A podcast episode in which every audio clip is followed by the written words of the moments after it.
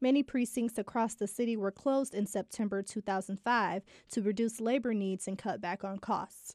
Detroit Mayor Mike Duggan says more precincts are scheduled to reopen. Precinct 8 out next to the Myers at Grand River and Lahser will be the next one that we go on. I think the city made a bad decision about 10 years ago closing these precincts, uh, and we're getting them reopened and we're getting the police closer to the people.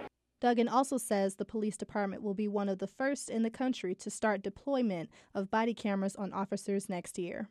I'm Brianna Tinsley, WDET News.